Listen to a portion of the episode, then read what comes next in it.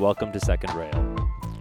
I've been away for a while and I'm getting a couple of interviews out in pretty tight succession, but this one is something that I think you're going to enjoy.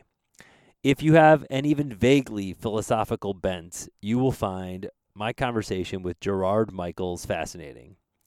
Gerard is an old friend of mine who I've known since my young, almost post immediate post college years when I uh, when I was working at the University of Chicago part time or in, over the summer, and uh, he became good friends with a friend of mine, and we got to know each other, and quite frankly, uh, argued a lot about not only philosophy but about politics, work, life, dating, and everything else.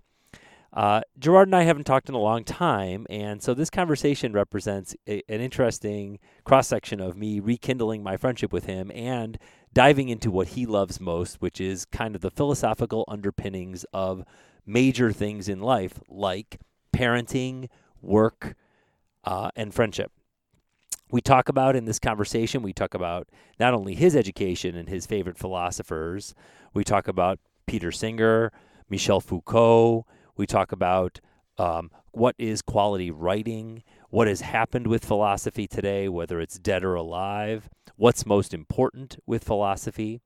We talk about whether binaries still have value uh, or dichotomies. We talk about how philosophy plays out in the working world today, in America, but also in countries like France, where they put philosophers on money. We talk about the idea of evil, ethics, social duty, we talk about organizations like the Landmark Education that offer and purport to offer assistance in a kind of a crossroads uh, conversation of ethics and and how to live. We talk about his what he's optimistic about. About we talk about art and we talk about a lot about political philosophy. Um, so, without further ado, I give you my conversation with Gerard Michaels. So, Gerard, thanks for doing this with me. Uh, I've wanted to have you on the podcast for a really long time because since I started, I started this podcast as a way of when I left a job under auspicious political attack circumstances. I was doing this to gain professional credibility, is what I originally did. And then I kind of discovered I really just enjoyed talking to my friends about things that I cared about. So you've been on my list forever because uh, a you take strong positions on things and b uh, you have a basic philosophical bent that outstrips what i know and what and that uh, that just generally interests me and, and i think it would, it would be fun for a listener. So i wanted to have a chance to talk to you. So thanks for doing this. Thanks john. I'm uh, I know we tried to get together for your uh, something called the uh, Looking for an Argument podcast, and we couldn't yes. work out a deal with Jim. Yes. Um, I had a very specific thing I was interested in talking about. Yes. Um, so I appreciate having the opportunity just being with you because we know each other and being live with you in a way that you know is kind of fun in this neighborhood I live in that I love. And yeah, yeah, yeah, yeah, so, yeah. So yeah, to Rochester. So, so, you know, but yeah, this is fun. So and, and you get the topic of philosophy is generally something that obviously I will talk about. Yeah, so the, so the, for the listeners, that's where we are. We're in the south suburbs of Chicago in a town called Flossmoor, where you live and where my sister lives, and I and we may be living. We're kind of since my husband and I are looking for a house as after we've gotten back from China, but we're uh, but it's uh, it's kind of a fun thing. I've never I haven't done a face to face I haven't done a face to face podcast in quite a while, so it's kind of weird. It's kind of fun. Actually, it's way easier to have a conversation this way. Um, but uh, anyway, I'd like to start by okay. by asking for some background. So maybe just give me like you know a potted version of your your education or your kind of f- framing as, as a philosophy uh, aficionado? Yeah, this is interesting because I've done a lot of thinking even the last couple of years about you know what's the why did I start? I always attribute it back to when I was like 13 years old. It's kind of like a rough date where all of a sudden I started liking talking about ideas and serious ideas and digging into ideas. I didn't really understand what philosophy was exactly back then, but what was interesting is it, it basically it's my brother's influence on me. My brother's 10 years older than me, um, and the first thing I always do is my brother was 10 years older. He beat me up mentally, mostly, somewhat physically. So from the south side. So, older brother. So basically, older brother, 10 years older, and you know, I developed a very thick skin in terms of like nobody really frightens me intellectually because when you have somebody who's 10 years older than you arguing against you and winning every time, mm-hmm. nobody else is really intimidating. That, mm-hmm. that advantage is so significant. Um, but the other thing I think that finally dawned on me more recently, which is kind of obvious, it's an interesting thing when you think deeply, sometimes obvious things come along, was that um, I uh, realized he used to talk about uh, going to college at U of I in the 60s, and actually it was more the early 70s, where nobody had business degrees and everybody had some other degree. And he actually was a philosophy major, but he had a history major in the house, a political, you know. So he basically, during the 60s, even at U of I, a state school, you know, his message to me was you can only. Um, you couldn't take business courses because you'd be mocked and made fun of. And so, um, so I think the combination of that, you know, hearing those stories and yeah. then the toughness just got me interested in ideas. And then I think ever since then, it's been one of my favorite things to do is engage with people about ideas. And I didn't really get a philosophical framework until later. Um, and some of my early philosophical framing, which you know was sort of was reading. My dad went to college at Harper College, and he had some books on the shelves, mm-hmm. and one of them was uh, Malcolm X, um, autobiography of Malcolm X, Eldridge Cleaver, Soul on Ice. There's one by Stokely Carmichael. So it was kind of like, and one of my favorite musicians was Jimi Hendrix. And so those were things that got me kind of some framing from philosophical framing, you know, and and then I started reading probably more traditional philosophers when I went to college and in my 20s, where I'd read, you know, the Kants, the Hegels, the, mm-hmm. you know, the, you know, the, you know, the, the more established guys. Exactly, the people that were, yeah, well, just people who were viewed more specifically as philosophers. Right. I mean, Malcolm X right. clearly was Jimi Hendrix. incredibly, you know, they weren't viewed as philosophers, right. but they they talked about ideas and they challenged, you know, they challenged the status quo, yeah. whether it was challenging the status quo of music or challenging the status quo of race relations in this country. Yeah. Um, you know, and so. Well, so let me ask you that. So let okay. me so let me start. Let's start with that. So I mean, my the first the first thing I really want to ask you about is what's the significance of philosophy today for everybody, and uh, it kind of builds on that a little bit, which is it sounds a little bit like not only was your upbringing, uh, not only did your upbringing kind of kind of ignite you in in for better lack of a better word philosophical debate but it also kind of it sounds like it also kind of uh, kind of uh, ignited a more fiery philosophical mm-hmm. sense than maybe a more like I don't know pastoral or placid or you know something yes. a little more just just pure rationalist sitting in a room philosophizing that it was there was some activism or some activity yeah. under underlying it. So maybe answer both of them. Talk about both of those. Well, well I think part of it was um, we moved from the south side of Chicago to Arlington Heights when I was two years old. Okay. So essentially, I moved into a neighborhood where I was the our family was the only Democrat, only Catholic, only Eastern European, only mother who worked outside the home. So I grew up in an otherness, you know. So essentially, mm. only Sox fan, everybody's Cub fan, you know. So you basically, I think I was, you know, I came with this combative thing from my brother coming from the South Side, and I came into a place where everybody was pretty reasonable, you know. But essentially, even though I was small, I was ferocious, yeah. both physically, you know, fighting back then was no big deal, but also yeah. mentally, where I, you know, things people didn't didn't intimidate me, you know. Mm-hmm. So. Um,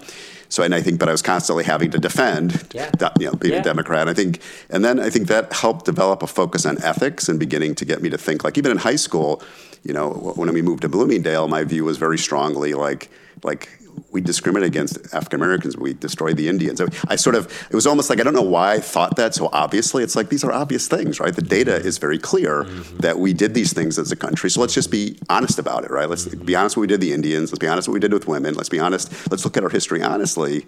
Um, as opposed to trying to pretend it didn't happen and everything was okay. And so that was even in high school. There was an ethical bent and I think a combative combination of things. Well, so, talk about that a little bit because it sounds like what, what just you describing it. It sounds more like political philosophy than ethical philosophy. So maybe link those. Well, I think, but everything's, well, you say ethical. I mean, how you treat women is an ethical issue, right? right. How you treat African Americans, how you treat Indians, those are fundamental ethical issues. Mm-hmm. You know, you can talk about them in a political context, mm-hmm. but the first thing is deciding what, you know, you know, ethics is about what your, your, notion of right is, right? What do you think is the right thing to do, right? Mm-hmm. That's the fundamental idea of ethics. Mm-hmm. What is, the, you know, and you can debate what that is and if there's right. any essentially um, you know, we, we, had an ethics that came with us. You know, and I've simplified ethics to, for myself, is um, the belief that all life matters, right? So it's not just, you know, that life is something fundamental that we as humans are part of a long history of, you know, starting 3.8 billion years ago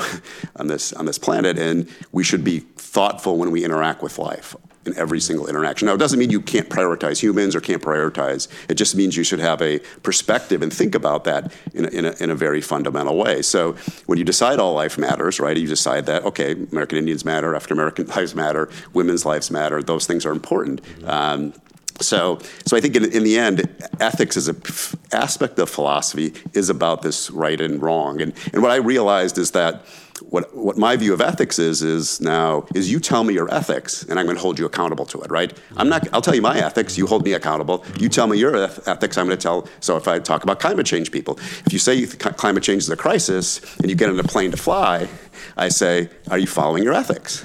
You know, and so that's kind of a question I ask. And, and I try to do it now because, of course, if you sort of say it in a uh, what I've what I'm working on now more is social skills because I realize everybody's not like me in terms of being able to have a thick skin and combative, and that's kind of leads into the notion of diversity and inclusion as well. Is that how do you create a climate to have disagreement when you also want to have a climate that's inclusive, right? All right, well, we'll talk about that. I want to get, we're going to get into that. But so let me, you just asked the question about politics yep. and ethics. Yep, and so yep, yep. Well, that's what I want to know, but I want to know more about that. I want okay. to know, so, so in a, in a world where you're holding people accountable, where people hold other people accountable yep. for their own ethical systems, basically they articulate them and then you hold them accountable for that. Are you talking about that in terms of like, in terms of politics or out in the world or a democratic system where people are acting in public? Are you talking about that personally, like between friends, or is that more of a work or is that a professional context thing, or is it all of them? Everything. I mean, ethics involves it's it's how you deal with your kids. It's how you do every decision has an ethical component. I mean, that's what any decision you make, any action you take has an ethical component. I mean, there's no way to avoid ethics as a human in my mind. So mm-hmm. ethics is everywhere. I mean, so so how does how does a society and just uh, just to drill down a little bit on yeah. this, that standard because I like that standard. I like the standard that I that I'm going to hold other people to the standard that they articulate to me. Right. I, you tell me what your, your your ethics, and I'm going to hold you to it. I like that standard, but the my question is how how does that work when maybe your standard or maybe your willingness to tolerate someone else's standard, especially the workplace? Yeah. I'm thinking about work. Yeah. You're holding somebody, you're holding an employee to a standard, or you're holding a boss to a standard, an ethical standard, and then and they're and they they're they're complying with it, mm. but the rest of the world thinks that standard's luna, luna, yeah. lunacy, and they're and they're rejecting it. How do you balance that ethical challenge with kind of I don't know other yeah. other well, considerations. Well, you know, entities, corporations, universities have a right to have an ethics of their own, right? As long as it works within the legal context of the country. I mean, the government lays down sort of legal and illegal, right? Mm-hmm. Um, you know, so clearly we, we we shouldn't violate the law. You know, now for the most part that's the case. Now there are some laws people say are unethical, like a, you know, so you got to be it's a little careful. But in the most case, if the law is not some radical law that tells you to do something bad, right? right, right. That's telling you not to do something because it potentially, you know. Right um, but entities, families, and communities can have an ethical position, right? And, and then then people get to decide where they want to live, you know. And you know, and, and in some cases, the danger of that is we all live in the communities that we all agree with each other on, right? Where mm-hmm. But somebody else could say, I'd rather live in a community that has representations from a bunch of different views. And, and, and, and, you, you know, and then you have to use simple things like people are fun. You know, I make judgments, and I think we all do. This is a fundamentally reasonable person, right? Uh, their views are, you know, it's kind of like you look at the Ellen DeGeneres, George Bush thing, right? It's a, it's a complicated discussion, right? Um, I clearly think George give, Bush. Give some background. Um, back, back, well, well, yeah, sorry, background. yeah. So, uh, you know, the, the, clearly there's been this thing, and it's very recent, so modern, where she's sitting next to George W. Bush, you know. Um, Um, at a game, and, then she says they're friends, and I want to be friends with people who disagree with me. So there was kind of a view that she took that seemed very easy and simple. Mm-hmm. But then there were people who basically said, well, he's a war criminal, right? And started to attack him, you know, as a human being, right? To sort of say, it's just not disagreement. He's moving into such unethical territory, right? Mm-hmm. That you shouldn't befriend, right? Should you befriend Hitler is a question, right? Should you right. befriend anybody? Right. Should you befriend a serial killer? Yep. Right? You know, yep. and um, and her argument was well, you know, well, I think you know she would argue that you know he, he might have done things that were didn't go well, right, in a tough job. So he started the Iraq War, people died. He created Guantanamo. He did, you know, he supported torture. You know, all of things which are very problematic in simpler context, but in the context of the more complex world of when you've got leaders like, you know, Erdogan and, um, you know, some very challenging, tough people leading countries. And, you know, I mean,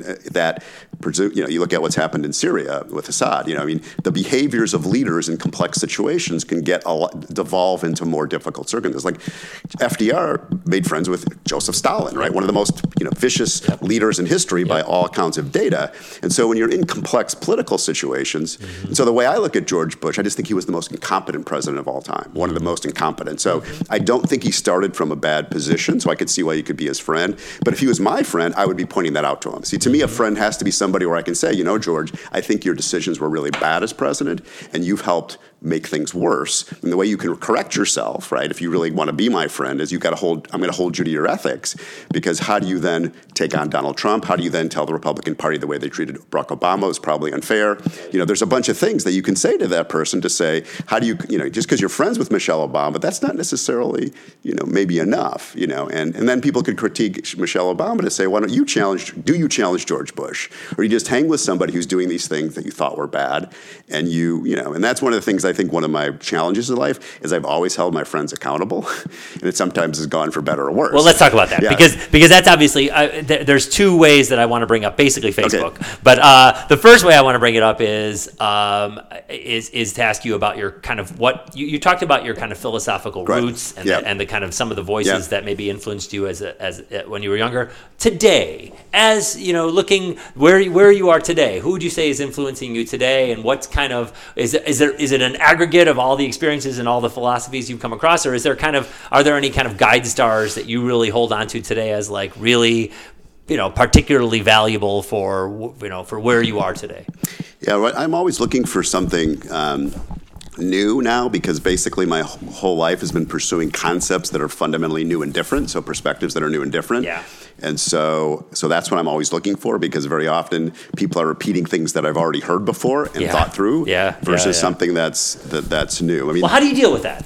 T- Talk about that because I deal with that all the time. In fact, my husband gets mad at me because inevitably he'll start saying something, and before he finishes, I'll be like, "Yeah, yeah, yeah, I know where you're going. Here's my answer to that." Yes. And he hates that, and of course, Yeah. nobody likes that because everybody's like, "Can I speak?" I'll say stop doing that because that's what exactly what I used to do, and I realized it was not a good social skill. So what what I'm focused on Ah. now is the realization that content is not nearly as important as it is important. Yeah. But social skill, and that means, and this is part of diversity and inclusion, is recognizing where somebody's coming from, what their comfort level is. Just because you could handle that, like we, you and I could go through that thing, and I'm Yep. anticipating what you're saying, you're anticipating what Yep. I'm saying, but sometimes that we, we could have a conversation that doesn't go anywhere because we're not really focusing on any specific thing. So explain to me why that's how you came to that realization. Just because it wasn't workable, or was it Well, because there was interesting. But yeah, partially I was getting a lot of feedback. Um, you know, University of Chicago changed. Diversity and inclusion became the kind of the way of things, and the style that I used, I was getting a lot of feedback at work and a lot of feedback in my personal life. I think I thought a lot of friends pulled away from me.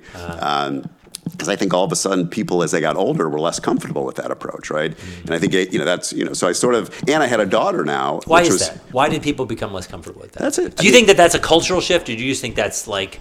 Do you think that's something that's happened culturally because of you know things like social media or the way we approach life, or do you think that that's just the way you know the way that that it's more of a personal thing with you with the relationships you've had with people? I think it's. I think humans um, absolutely, as they get older, value comfort more than they value new new new mm. experiences. I just think that's because again, you all and part of it is you get to know more about the world, right? So you get to know the dangers of the world, whereas as you're younger, you don't realize the risks of the world. Mm. So I think there is a you know it doesn't mean everybody does anything, but it's just there's a from my experience of looking at all the people I've known and look at studying things in history is that humans move more towards wanting comfort, right, as they get older. It's just the reality of life. You, you know, you want to move to safer neighborhoods. That's why they're voting for certain people who protect them. You see that in the voting, where, Yeah. where older people vote. And so I just think that's a human thing, right? And and so I think we all do it to some degree. So, so you don't think it's bad?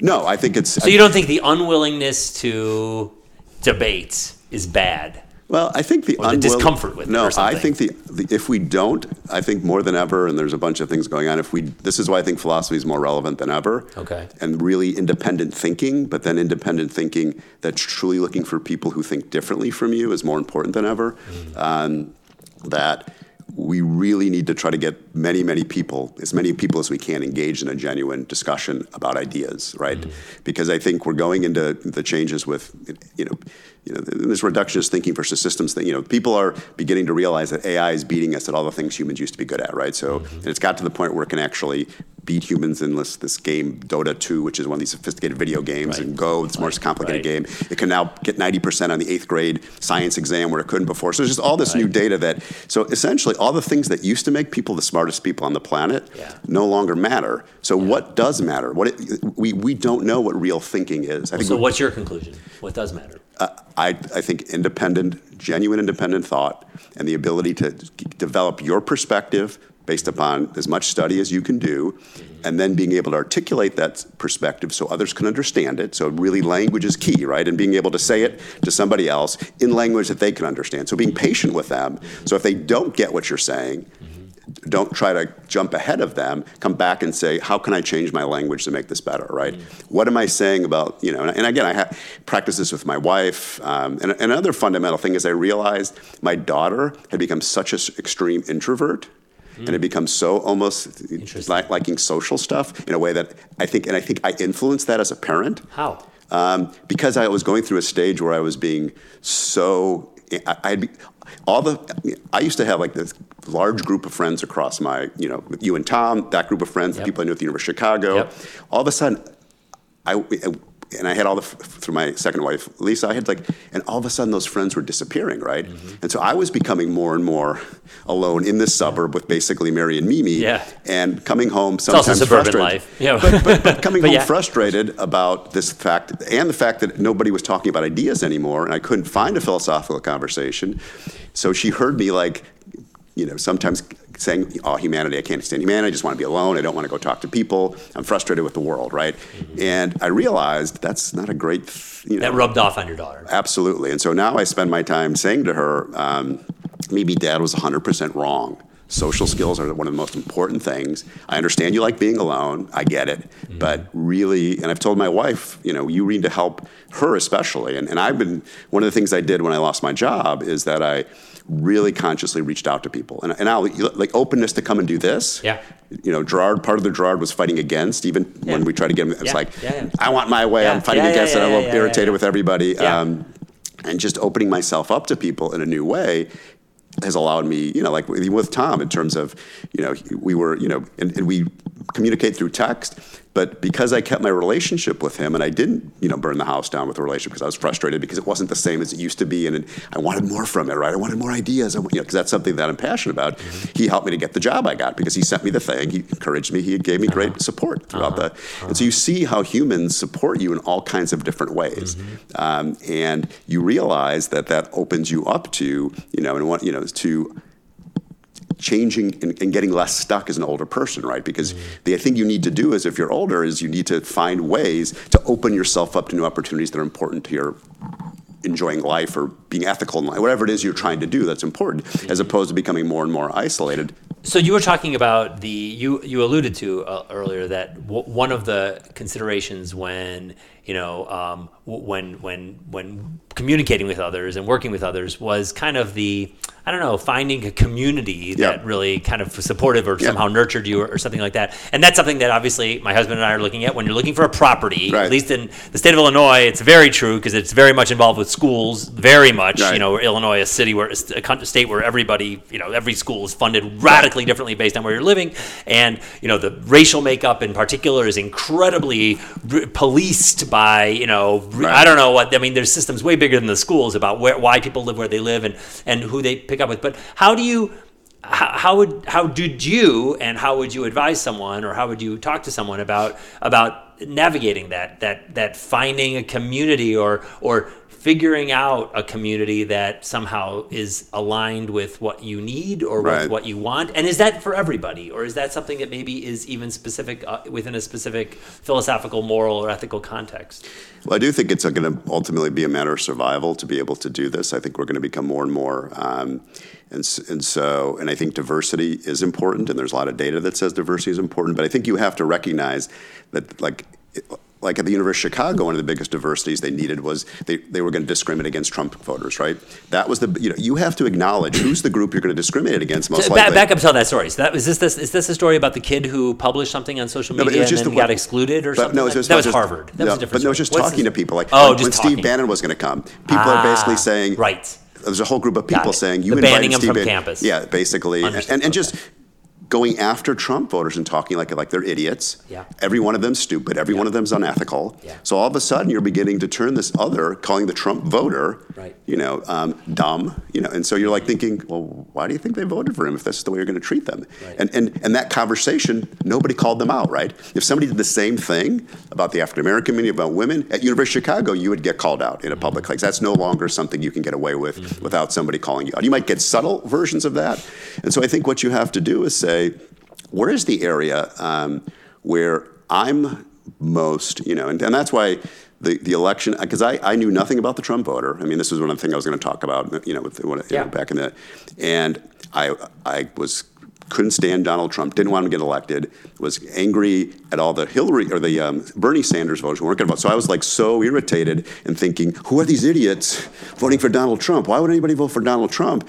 And then when he won, and it's like, you know, what, whatever percentage of the pop voting population, it's a high number, right? It's uh, 60 million people voted for him. You could say, Yeah. so I'm like, God, 60 million people, I need to understand their thinking. And so that's why I spent the next two years trying to say, what is the basis of their thinking? What is important to them? And you know, so that's the kind of thing I think philosophy helps you do, is you look for the areas where, because to me, you know, racial discrimination, I've always been against, you know, there's nothing, I've, not- you know, and that's why being in an African American community here, that's 50% African American, 50% white. But here in, in a home in Flossmoor, you see people debating this and then people getting all nervous because they're having the debate, right?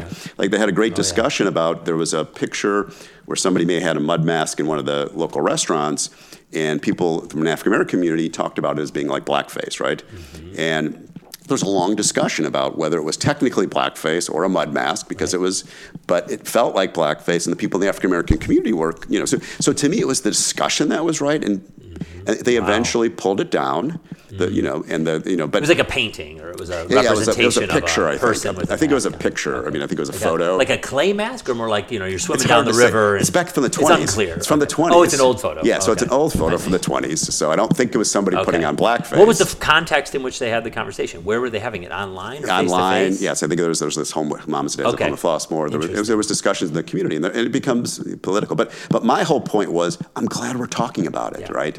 Yeah. You know, and I'm you know, I don't think she should just take it down. Everybody's got to learn everybody's perspective on why that photo meant something to the person. Why did they put it up? Yeah. Did they put it up because they were trying to? You know, celebrate blackface, and I don't think they were. Um, but what, it was important for them to understand the impact on people in the community, and those Yeah. people are their customers and members of the community. So, so to me, that discussion, you know, was really positive. And those kind of discussions break out. Um, you know, So, in- so, so my, so my husband and I are committed to living in a diverse community. We Right. love diversity. Obviously, we're gay, and that in itself is, you know, is is I, I always, I often, you know, having been gay my entire life, I don't really take into consideration just how much that is part of diversity. Yeah. But it's pretty diverse, you know. It's still, and when we go certain places, you're like, wow, we really are the only gay people here, uh, or at least the only out gay people. So we notice it. But I guess I'm wondering, how much do you think that that's an important value that everyone should have? Everyone should live in diverse communities. All communities should be diverse versus, you know, not. I mean, is that is that where this I- goes? I, think it's in your best interest. You'll, you'll, you'll be, you're more likely to survive and do well as a human being if you do. That's my thing. I mean, I, I, I you know, you can have the ethical debate, but that's less. is this like an evolutionary argument, like diversity? just the changing with evolution. What's, what's happening with AI right now. I mean, I could give you the you know because Yeah, being in the education field now Yeah. for a long time and watching the ideas Yeah. is there's plenty of you know and, and think about and this is like the, the way the brain works. One of the people don't understand one of the most important parts of the brain is not the number of neurons but how inter- neurons interaction. Interaction's key, right? Mm-hmm. And even in computers, it's not just the what the processing; it's things being able to go back and forth. And we're each human is like a processing unit, Mm-hmm. but it's the connections with other humans that are that are really more important. So you can have a minimal sized brain, but if you can connect well to other people with certain skill sets and brains, you're going to likely expand your ability to understand and solve complex problems. And so. And the problem, and, and AI is going to solve the problems we used to solve. So the most problems that are likely going to face humans that you know, economically and in life are going to be the most complex problems, which means you're going to have to work with other humans, and especially humans who have different professional understandings. You know, like in, in the healthcare field, how does the nurse see the world? How does the environmental f- services? You know, people have, have to understand. They might be in the and have a conversation with a patient that might be key. If you don't encourage them to say you're part of the healthcare team, this is your expertise. Do you see something in the garbage can? Do you see something? And then communicate that because that's the new information. You're going to put all this information is going to be on the, you know, being processed by big data. But then there's the information that's not yet in big data, or big data doesn't know how to interpret it. Because they haven't- it's novel. Because they don't know. Yeah, they, they don't. You haven't developed a new algorithm Right, or heuristic, right. you know, tool to you know.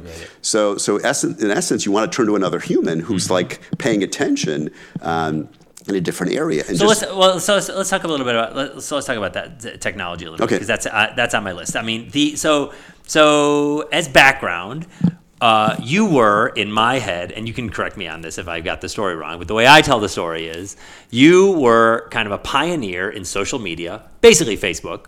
At the time, you made an effort. I remember it being a kind of a conscious, intentional effort on your part to kind of, I believe the phrase you used at the time was something like, you know, elevate the level of discourse on social Yes. media. And you were very much purposely trying to like engage in, it was debate. It was definitely occasionally provocative, if not mostly provocative. But Yeah. It was definitely part of it. But it was also like, it was just, you know, not talking about cat videos. It Yeah. was like trying to talk about things more than cat videos. And, you know, I know it was, and I recall it being a frustrating experience for you. Yes. And, um, and I have a, I have a, a daughter of a cousin, a cousin of mine whose daughter is incredibly smart. I think she's a surgeon. She's and she what she wrote really she was as a young girl you know when she first got on social media it was right at that time when social media was taking off when facebook was taking off in particular and she was writing things that she got in enormous trouble for and she's completely backed away from social media Yep. completely she's off Yep. uh, and she's like you know granola raising a child you know Yep. with natural in bur- you know outside in rural colorado I mean, she's just like this is a myth. But she was very engaged as well, and I think she had a really bad experience. Talk about that experience a little bit, and about maybe I guess the broader thing I want to get to is what's the impact of social media on our discourse in Mm-hmm. society. Yeah, I think um, I just did it badly. I mean, my my my concept was right because you know, and I, you know, you know, Peggy Bennett. She was the one who warned me of this very early. She said, "Gerard, it's just not going to work." You know, just.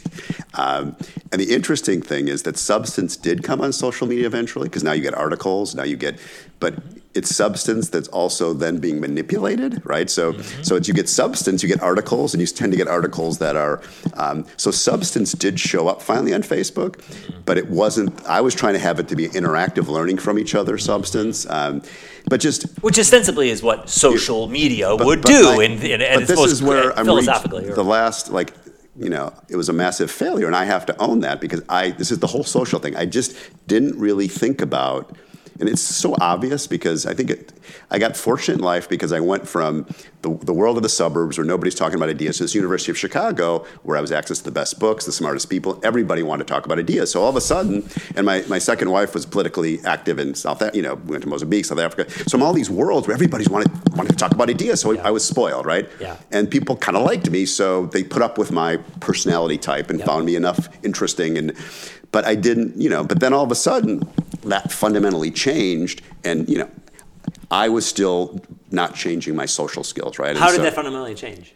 because everybody all of a sudden I wasn't either I wasn't as I, I, you know is there ages I mean you could you could speculate see. were people getting older and So the responses Was you were I- getting were different. Tom's insight which I first you know Tom sometimes gets things that um, is he just said he, the Yoel Gerard there was a certain amount of um, joy underneath it and he thought the joy was gone. And so I think that might have been true. There might have been, and that was some of the things. I think there were some personal things in my marriage I started to work on, some personal things um, at work I started to handle differently. So I think you know, in life you go through these fundamental, like Yeah. you know, and, and there's actually some data that says one of the most miserable times for for adults is like in their 50s, and so that's like I'm not. That's not. Hmm. Well, it so- makes sense. It does make sense to me that the older you get, the more Right. you realize the preciousness Right. of time and the obligation you have as an elder in the society to actually accomplish things that will make life better for the next Right. generation. I mean, like it's weird that I would I've never articulated that Yeah. before, but I actually think it's somewhere it's in Yeah. our heads, Yeah. and so things get.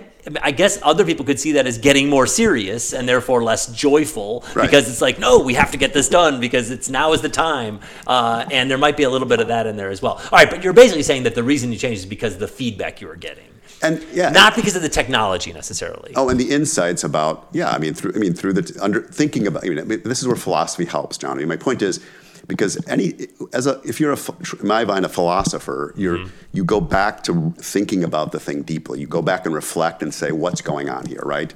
To me, it's philosophy that ultimately got me out of that, and you know, and um, because ultimately I want to understand how things work, even things that make you uncomfortable, right? And you know, even if you realize, um, so to me, yes, feedback comes through multiple mechanisms. The failure of not successfully getting good engagement on Facebook, right?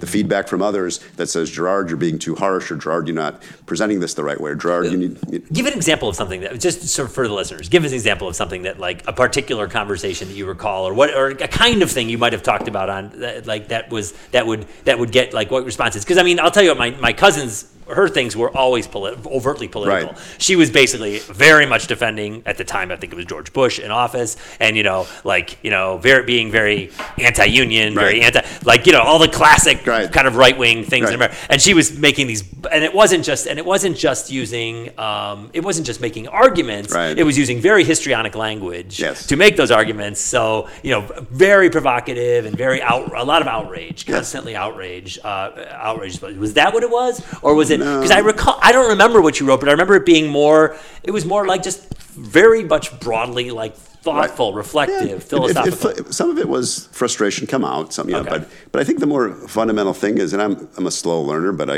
I'm a sure learner. I'm like the, tor- the tortoise, I think. Is I got feedback like I think it might have been like even 15 years ago. That was the first was a was a like a coach. You get a you know sits me down and Ah, basically yeah. says Gerard, you know I she, I've explained who I was, and she said Gerard, you're an N of one.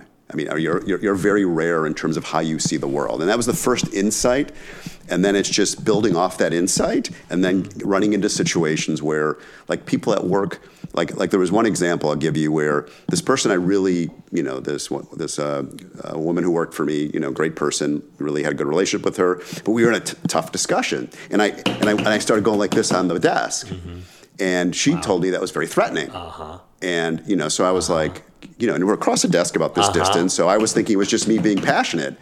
And her feedback was no, it was threatening. And so I started coming up with I'm going to go upward now. So when I have energy, I don't go outward, I go upward. So that and so I, for a while with her, I did that kind of almost as a because I she gave me the insight. I said love I'm going to go. My hands are going up in the air, right? as opposed to outward, like the hand of the table. Uh-huh, You know, so so that would be a very and all of a sudden. So then once I started practicing this physically to get me, now I try to be aware of when I'm going outward with somebody, right? If I'm moving forward, that could be. So it's basically. Um, and there's people who, even in my home, like my, my wife and daughter will say, I'm yelling. I'm saying, no, I'm being passionate. Yeah. You know, no, it's passion. It's not, Yeah. you know, I could yell. You want me, you know, it's kind of like the parent. Yeah. I'll show you yelling, you know. Yeah, yeah, yeah. Um, but so my a really a good a, a good friend of ours uh, who lives in Barcelona, Richard, uh, he, he he always says to me the line that it matters when you meet with people, it matters less what you say than how you make them feel. Yes, this is that's a Maya Angelou quote, and I hated that quote.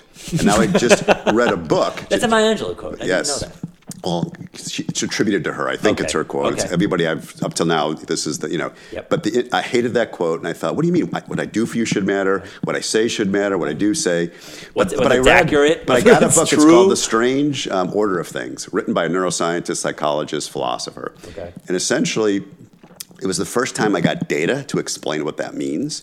He says the early, earliest form of life, bacteria, 3.8 billion years ago, had the precursors of feelings, right? And then eventually, when you got the nervous system. So the whole idea is we are part of that progression. We've had feelings, or the precursors of feeling, for 3.8 billion years. How long have we had the, the cognition part?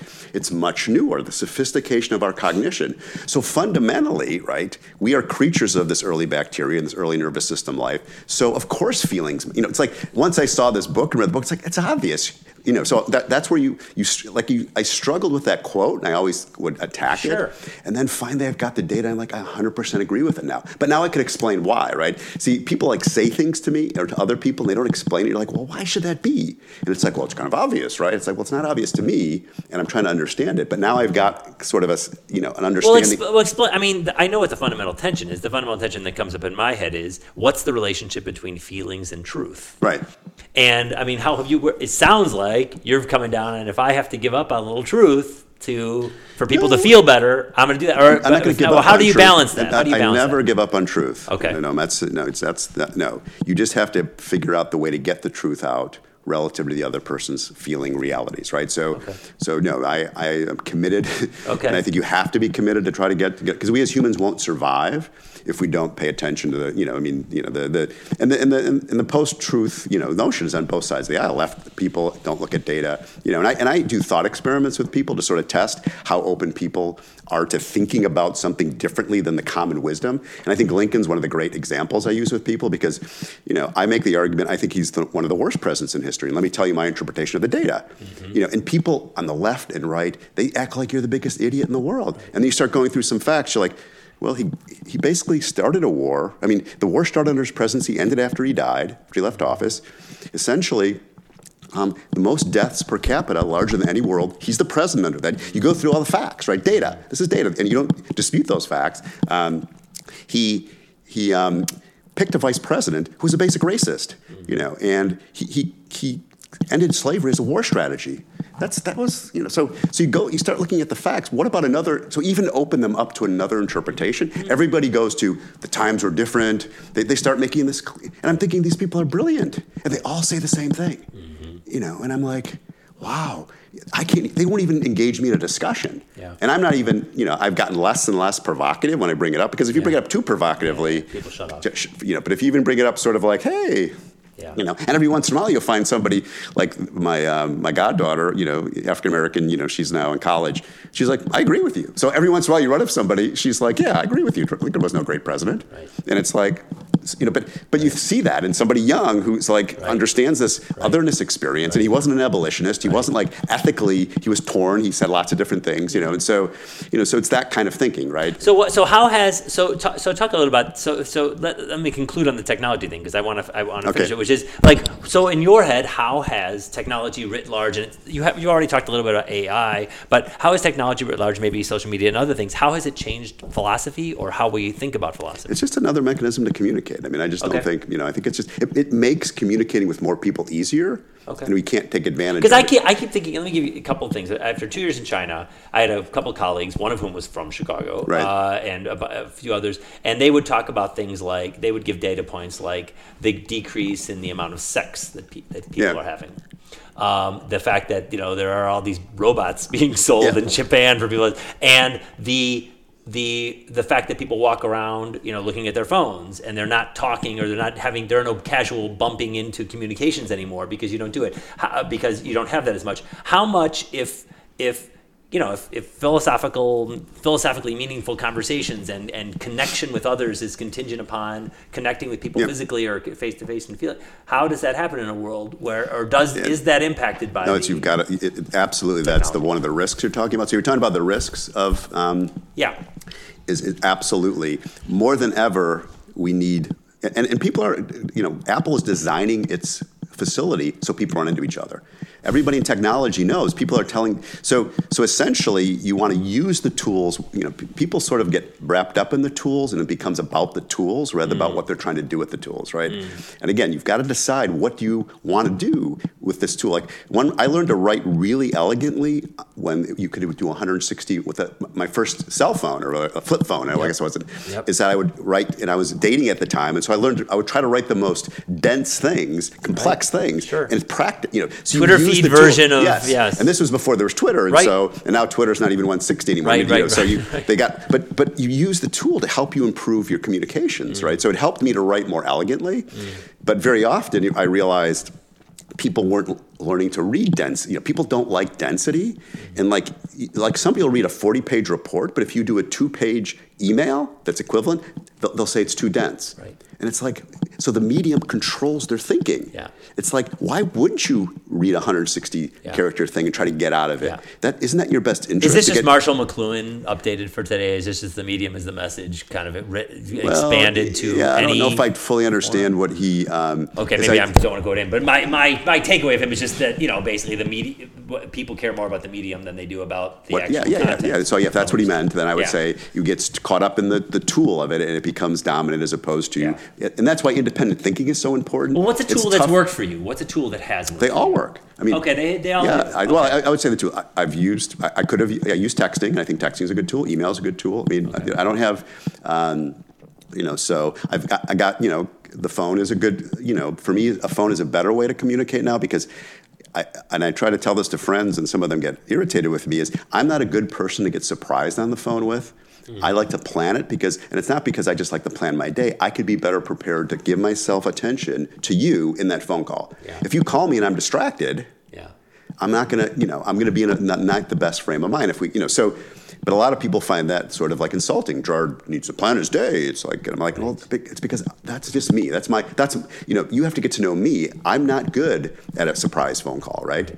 I'm good and I could come to this, like coming to this prepared. Like if you just, It's funny. You're almost making you're you're almost saying it's the opposite of what a lot of people have said, which is that technology has made us more distracted all the time. In some ways, you're saying it's technology has allowed us to be more focused because it allows Oh, me. us to to pace what we're doing It's helped doing me it. absolutely. It's given me access I to stuff fast, but you got to use it the right way. Like now, you know, going to your phone to make sure you don't have to debate facts anymore. Mm-hmm. So just let's check the facts, right? Like I have my metaphysical poem that I could maybe read at the end or Yeah, something, sure. and you know, and so essentially, it's just I said I could have memorized it, but I could just put it in my phone and I could pull out my phone and read it, and maybe that's not impolite because I'm not doing it because I'm bringing my phone up to not. I'm doing it because I have information in my phone that allow me to say precisely what I want to say, right? Mm-hmm. And that's kind of like why communication is so important, is because so much is just we don't understand what each other are saying, right? I mean, Mm-hmm. or and we think we do. I mean, I walked away from conversations. This is there's data in this where everybody has a different understanding. You know, somebody watches a crime scene, everybody sees something differently. You know, and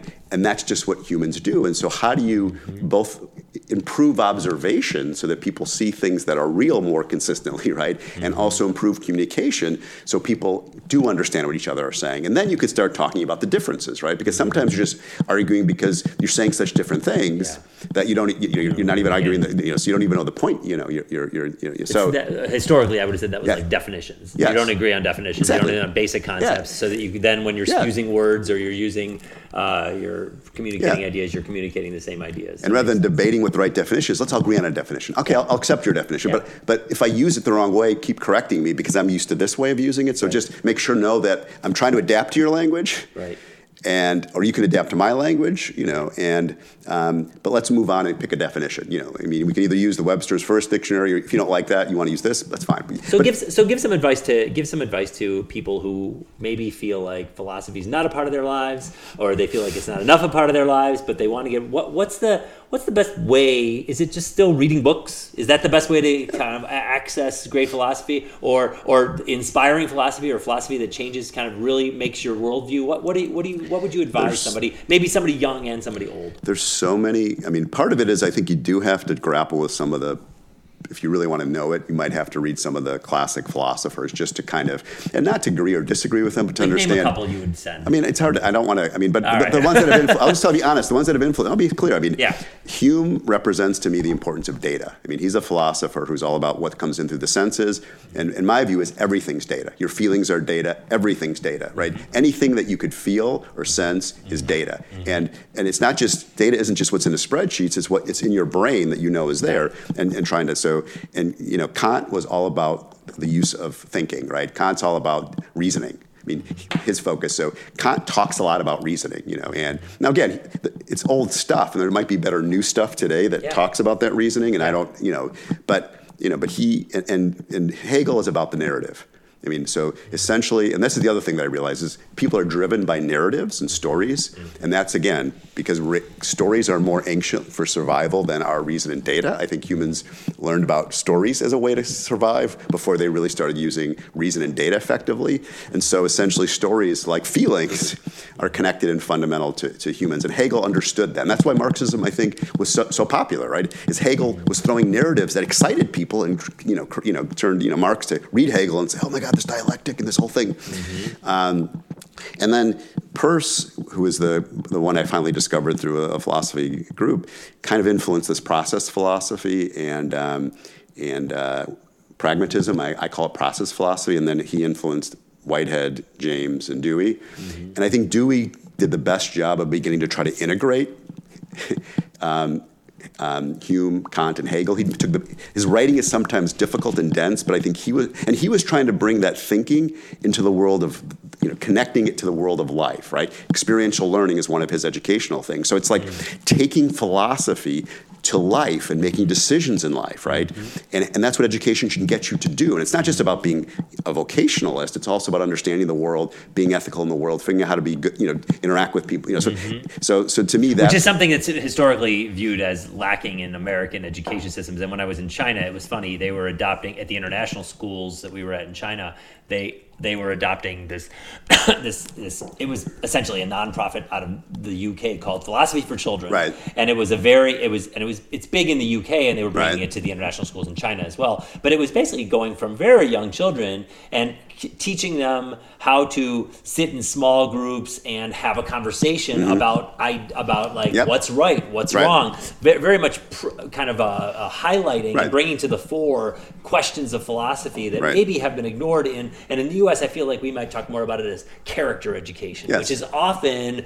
uh, viewed as a kind of a, the purview of the right exactly. and, and, and, so and it's and it's, it's a, and it, it makes and it, it, does make a lot of public school teachers kind of nervous to say, oh, are we? I'm not I'm not forcing my values on anyone, and maybe even parents makes them right. a little nervous. How, so, but but you think that's important?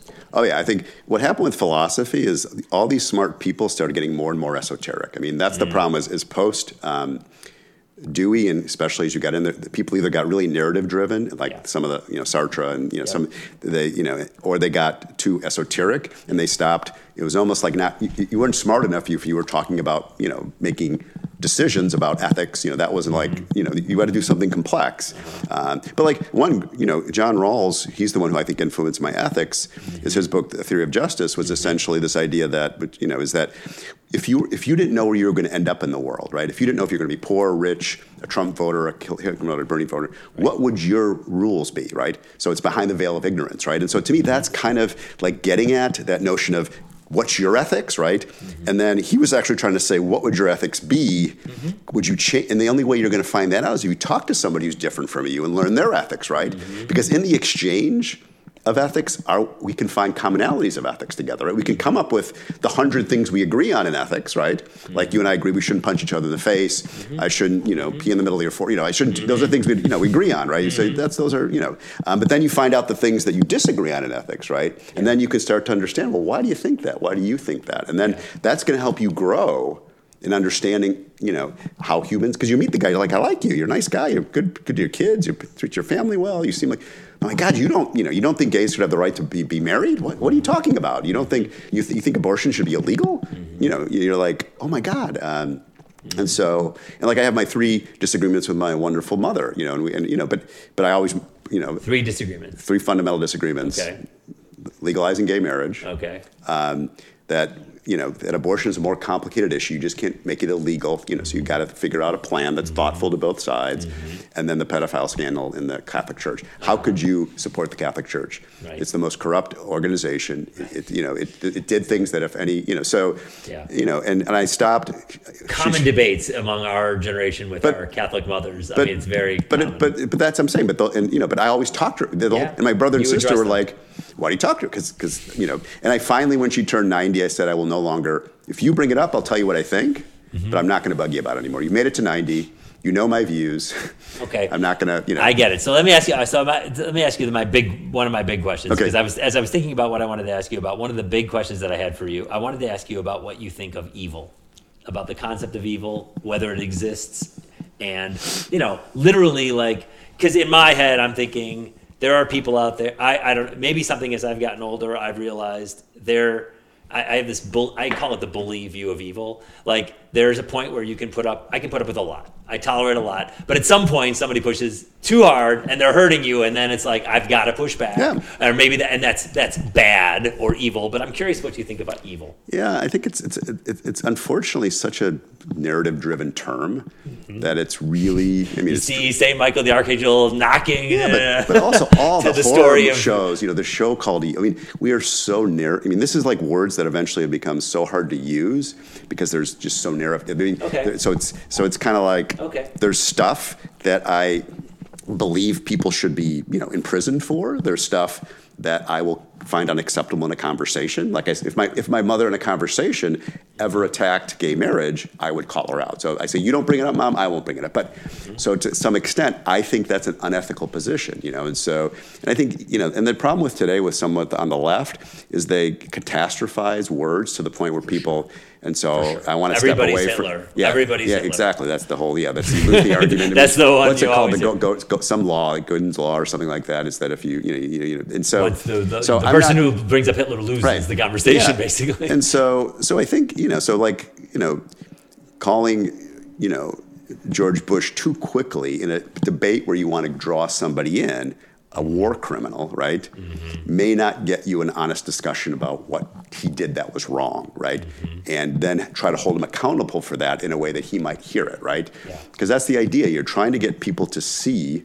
Like I was trying to get to my mother to see, you know, because she said, "I love people. I love you know. I don't want to hurt." Yeah. And I, you know, I would go Yeah. through like these people you know are gay. This person is, you know, um, had an Right. abortion. Right. You know, you want to throw them in prison? You think they're a murderer? Right. You know, and, and you no, no, no, no, no. So, so at least I called her out, and she she she couldn't figure out. More she couldn't. Well, she couldn't defend it as much as she couldn't change her belief. It's, that's the interesting thing. But at least she heard my perspective, and she heard it consistently, and she heard it through, you know, in, in a way that I said, "And mom, in my life, if you ever discriminate against somebody, who are those people, then." I would exclude you. I mean, this is such an ethical violation in my life. The fact that you have the view is something I could live with, but if you acted upon that view in any way, um, if you ever protected a pedophile priest, you know, um, of any kind, and I want to, you know, I know that could be attacking the gay community, but you know, whether you know, I know Yeah, yeah, yeah. people who There's- with women. it gets complex. That gets turns- complex, too, So, and I don't want to, you know, because yeah, sure, yeah, because historically. yeah, because people are like, because oh, historically there were a lot Right. of people who were gay whose mothers kind of picked up on it Yeah. when they were including possibly Right. me Yeah. and they were kind of pushing me to church because Right. that was like well that's what you Yes, do yes. and it wasn't they weren't trying to put No. but you know there's there's an there's an innocence narrative to that as well Yeah. but it's but there's no question the outcome is what I would probably call evil so Well, yeah but I but. I think it's not. But the point is, to me, it wasn't the people who are the pedophiles who are evil. It was the leadership, John. That's the whole point. yeah yeah fair enough You know, the people- organization the people- institution's fault No, no human being would choose to be a pedophile, right? So you know there's something complex going on in this person's head, right? Right. And you know, and once they act upon it, Yeah, you yeah, need to deal with it in some way. For sure. But but at the same time, we don't have good systems of leadership. We don't help people in that situation, and we don't try to sort of lay out for them. Hey, just like with my mother, you. I understand you're a pedophile. I know you didn't choose it, right? Yeah. But if you act upon this in any way, we are going to hold you accountable. Right. And we're going to watch you. Right. You know, and we're going to, you know, we're going to ask you, can you hold yourself accountable in this situation now that you've identified this? Um, so me, it was a leadership problem in the Catholic Church that was unethical, and that's where I see. I hold accountable much, and this has been the other thing I think on the South Side is the people in power. You know, not the Yeah. people who are the regular folks, because you know, so it's basically taking on the people who have the power who are doing things that aren't, you know. So like when the Bill Gates gets into a plane and flies somewhere in order to, you know, I say, how could you, with all your resources and all your new knowledge of technology, and who says you believe in climate change, take that action as a, as a you know, Mm-hmm. as opposed to picking on the person who's a coal miner, right? And he Mm-hmm. like that's his job, right? And I'm like thinking, okay, I get why. Well, talk a little bit about talk a little bit about that. Talk about the place of Marx and and political philosophy along the lines of the class war and Marx and its applicability today. Yeah, I, I think. I truly think Marx is a disaster intellectually in a lot of ways. I think he's very fun and interesting and creative. Mm-hmm. Um, he clearly was a smart guy and did some interesting things. Because I, think Hegel, but I think you have to understand. I mean, you have to understand Hegel and Marx and why they worked so well. Mm-hmm. Because if you, so I, so, so I should say, unbelievable skill set in the use of narrative that mm-hmm. you know I now realize the importance of narrative and trying to find narratives that can move societies to a better place right i mean you know to you know which is how do you find those narratives that actually uplift and don't create Yep. unnecessary clashing. I mean, some clashing was necessary, and so like unions, it was important for people to organize and take on, you know. So I don't. It's not unions, I you know, but but and, and maybe the, the Marxist narrative got people excited to be able to, you know, because that's been my challenge today. Without the Marxist narrative, people have trouble organizing. So can you come up with a, a, a another type of narrative that helps? people organize so that they can negotiate with people in power, right? You know, mm-hmm. what is that set of Well, tools? I was in China for a while, so I'm very big into the right to free speech and Yeah. the right to assemble. Exactly. Two rights that they do not have in China. Right. They have no rights in, I mean, overt rights in China, but those two are pretty. Those are pretty. Those are Absolutely. fundamentally toward the same thing. They get you can talk about what you want to talk about, Right. and you can get together anytime you want to get together. And- those seem to be, be really fundamentally Yep. the same thing. And there's a debate in universities, but that's the left trying to take. That's one of the dangers, like Bill Maher versus the left. It's like the left has to understand. I think that you need to make, you need to convince people that Steve Bannon is wrong, right? And you're not going to, and you've got to hear if he's the best representative of ideas you think are bad, right? Mm-hmm. If you could ar- argue him, you know, unless he's going to begin to go use narratives, at least you'll take his rational tools away, right? And then he could still use narrative Well, tools. so let me play devil's advocate a little on that. So they, they would probably so it, it- people who would say I want to exclude you know Steve Bannon from campus are might be saying I don't I, you know I, they they have.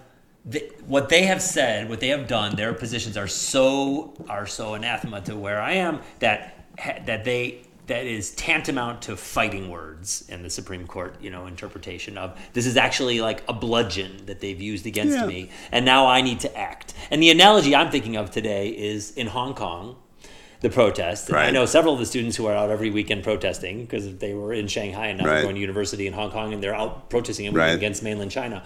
And obviously the NBA kind of all, Yeah. all the all the, the, the, the, the political brouhaha with with that. But the the, the there was a big article in the New York Times a couple days ago about how the Hong Kong protesters trans changed from being just silent protesters to kind of some of them saying no we need to be violent back Yeah. to these to the police Yeah. and i think you could say that some people at university campuses in the us might be saying the same thing like no we got to go beyond just words or or, or silent resistance and we need to act yeah what would you say to them what would you say to the young protesters in hong Yeah, kong th- as well th- This is hard. I mean, I, I understand. Well, to me, there are some cases where you know, in, in the civil rights movement, I mean, some people, and I and I think Malcolm X. So I'm not saying Mm-hmm. the threat of violence when things get too far. The question is, I would say, is this really that? Is this really fighting words? Right? I mean, tell me why you think it's fighting words. And we and we have somebody working on that with medical students to say you need to have civil discourse.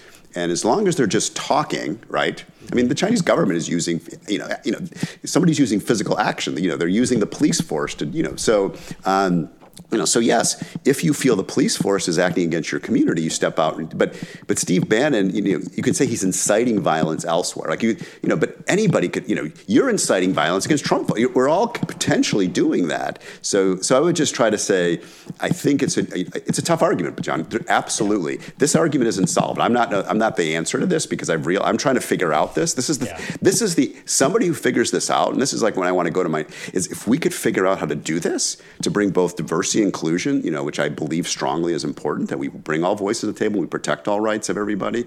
Um, so, but we still have to be able to more effectively talk about difference, you know. And and I've learned that in order to potentially be successful at that, I have to have discussions like this, hopefully in a way that's you know civil and thoughtful and respectful, as opposed to in a way that's going to. Well, and difference historically, when she said people res- need to respect difference, historically that was applied to. That was a that was a criticism of people on the left, of Exactly. people on the right, Yeah. and it's funny because now it's flipped. Exactly. it's flipped. Yeah. It seems to be in, in some ways we're flipping it. We're saying it, it's it's on them. I mean, I listen to a lot of Sam Harris on. Yeah, Sam okay, Harris I've been listening to Jordan him. Peterson, I've been listening to him a lot, and you know Yeah. he's he he rails against wokeness Yes. and rails against the the kind of uh, the assumptions that a lot of the that, Right. that a lot of, a lot uh, uh, that that are tied up in, and he really rails against Foucault, um, a philosopher who Yeah. very much affected me as a young gay man, uh, and in my graduate studies early on. And I guess I'm, I, I you know, I, I take exception to that's where probably he and I part ways in that I kind of er, have always been more concerned, and maybe this is Aristotelian, or, or uh, this is this is a little more about rhetoric, but about the language people use was always really important to me because the language is reality Right. for in the in the oldest in the old and people that in the woke community or whatever I don't know, Yeah. I'm not sure I'm using the word correctly but I can where people where people are saying what Sam Harris considers irrational things because they're taking positions that are untenable at societal levels or you know Right. unworkable in terms of how society can operate um, and he's like therefore they're flawed therefore they're wrong Yeah. I'm like well it's all you know the, the the other groups that are everybody's just campaigning for their positions Yeah. and everybody's just kind of trying maybe people are making unreasonable claims but everyone is not trying to be reasonable all the time and if everybody were trying to be reasonable as we know from any basic negotiations class if you don't anchor high Yeah. you're going to end up in a worse position than if you didn't and there's Right, and that, that- and that- i don't know maybe i was i'm just old school But we have to change the. I mean, I would say, but I, but I would say, my point is, the, woke community has made huge progress, right? I mean, that's the mm. gay marriage got legalized, mm. transgender started to get protected so fast. So it's like, you guys, you've won a lot, right? And you look at the economics of the Trump community versus the, you know, you, you so so guys, you guys got, actually have power now, mm. And people are afraid of you, you know. And so I don't agree with, you know, I mean, people who are the people who are, you know, this is the people you study, the people who are living in rural areas who don't understand these concepts, even John, right. you know, and they're they just and to them they're trying to live their life, get to their family, be able to have you know do the things they've done all their lives. They're not hurting anybody. They're not intending to use guns against anybody. They don't you know they you know they they don't like the idea of killing a, a, a fetus and that bothers them. It's like Yeah. you know so you, they're afraid. You know, and, now you can say and I and I'm a power guy. Like I used to be like you know I had a my you know my I call myself an idealistic radical realist. One of my radical ways to get idealism was to, to say no straight white male should be elected to any public office for 50 years. Let's change the fundamental dynamic of our country, right? So I've had like radical thinking, you know, in that in Yeah, that yeah, regard. Yeah, um, but uh, you know, I got pushback from people Right, who had sons, straight sons. Like Yes. my son can't run for office, and they were liberal. Right. And I'm like, okay, so clearly the radical solution didn't work, but the realism is to say, I think, you know, my view, and again, I'm testing things. I'm wondering how do you get them? Because I think, yeah, I think some of these people like Sam Harris, they're too insulting, you know, and so I don't want to insult them and say you're idiots. You know, it's not saying, you know, I think you're, I think you're making some critical errors that aren't going to help your cause. Yeah. And there's, and you know your strategy didn't work because Trump got elected, right? yeah So something went wrong. You have data. So it's more about what's the best strategy, right? Yeah. And, and I think it's a better strategy. And I think it's also fundamental to the, one of the strengths of our country is to, to protect free speech when we can, even like we used to let you know Nazis march in Jewish communities because we we wanted we, we, that was more important, and that's what I think a lot of the like Zimmer, you know, the president of the University of Chicago is trying to promote is I think we as a society, it's not a constitutional issue, just free speech. It's, it's fundamental to our ability as humans to be successful. And that's been a fundamental why the United States competes so well is that it's protected freedoms in Europe better than places like you know China and you know other places. So that's a it's an advantage. Um, you know, and, and the two strengths of the Constitution, I always think, is that it's shared. It had shared power, right? That was the. They, they didn't protect many people's rights at the beginning, but it allowed that shared power allowed rights protection to take place over history. It was a slow, Yeah. painful process, Yeah.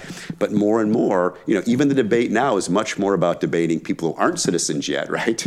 So that's at least the newest debate. How do we treat non-citizens? But at least we're, we're, not. Well, and I wanted to ask you about that because I mean, I do think one of the the- just as as a way to finish up a little bit. Okay. The, the, the one of the one of the big questions I have is, you know, um, you know, I consider myself a global citizen. I always have. I maybe was a little more overtly challenging of the criti- or critical of, of the U.S. than I than I used to be. And and I hate to say it, but I actually watched a video, a YouTube video with Ronald Reagan's uh, a speech, a stump speech he gave years ago, where he pounded, and I caught myself agreeing with him. And I was like, this is, and I, you know, somebody who I know was terrible for you know AIDS, they wouldn't say the word AIDS, and you know, I mean, it was terrible for the gay for, for the gay community, but he was pounding the table and saying, you know, the great thing about you know about uh, um, America is I can go into my legislator's office, pound my foot on the table, and go, "You're screwing up, and I don't agree with you."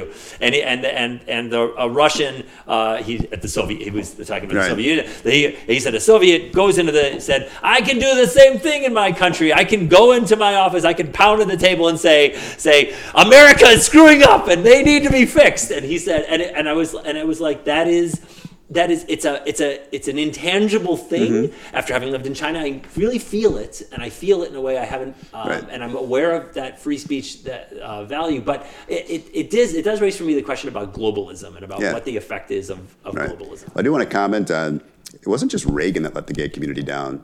Yeah. all of America let the gay community Yeah, down. I mean, no, it's the left. It's true. People, Obama, remember, you know, the some of the things he, you know, that took a while before Joe Biden said something. It's like, what was Yeah. that, the Defense of Marriage Act or something? I don't know what.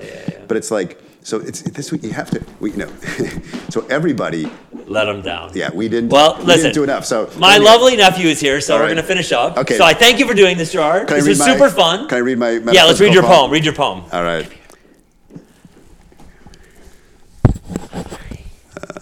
So what's the name of the poem? It's, it's just We're called a metaphysical poem. All right. Oh, what's this stupid? All right. Okay.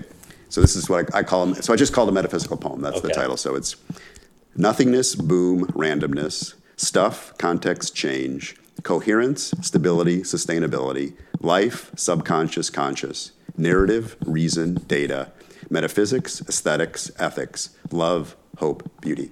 Oh wow, So cool. So- that's, and- that's all. Those are all the keys. Well, those are the, those are, that's that's the underlying nature of reality. Those are the most that, that applies to either all life or at least to all things, not I even life. But so that that's the discovery. So anyway, I love it. Well, I thanks, love it. John. I appreciate Well, having this thanks opportunity. for doing this.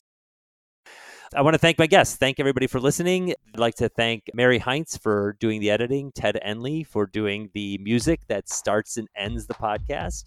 And I'd like to thank you for listening. If you have any ideas for the podcast, I am just getting going and would love to hear feedback from you. If you would like to reach out to me, I'm easily available on Twitter, on the website, secondrail.com. And you can certainly email me as well at johnheinz at gmail.com. I hope you will join me again in a fortnight for more conversation about education and where it's going.